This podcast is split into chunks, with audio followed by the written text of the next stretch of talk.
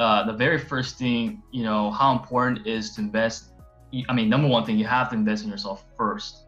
And it is funny coming from a guy like me that is running a stock market trading service, you know, not telling you, hey, the first thing to do with your money is join my team and put it into your. Well, joining my team should be something because it's educational, right? So educational as an invest in yourself, learn something new, like expand your knowledge, right? You have to invest in yourself and then expand your knowledge, and with that knowledge, implement it in your life, and then increase your income.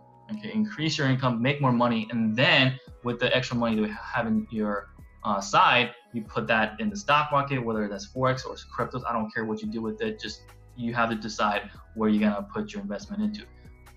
So that's where you should go. Put your money into yourself first, whether to get a mentor, right? Some people require to pay mentor, right, to learn from them because they are doing better than you. And so if you want to learn from them, you know, you're not gonna just show up in their life and they're gonna teach you for free. That's just not realistic. They're gonna charge you, and you have to be willing the more you pay, the more you pay attention. You have to keep that in mind. And people think, oh, it's free stuff. Like I want to get on free stuff. No, the free stuff don't work. You know, everyone that keeps going on for the free stuff ain't gonna work. Okay. If you want it that badly, then you're gonna make time and find a way to come up with that money, and you'll go do that thing. So invest in yourself first, more than anything. Yeah. That is my yeah. uh, always advice.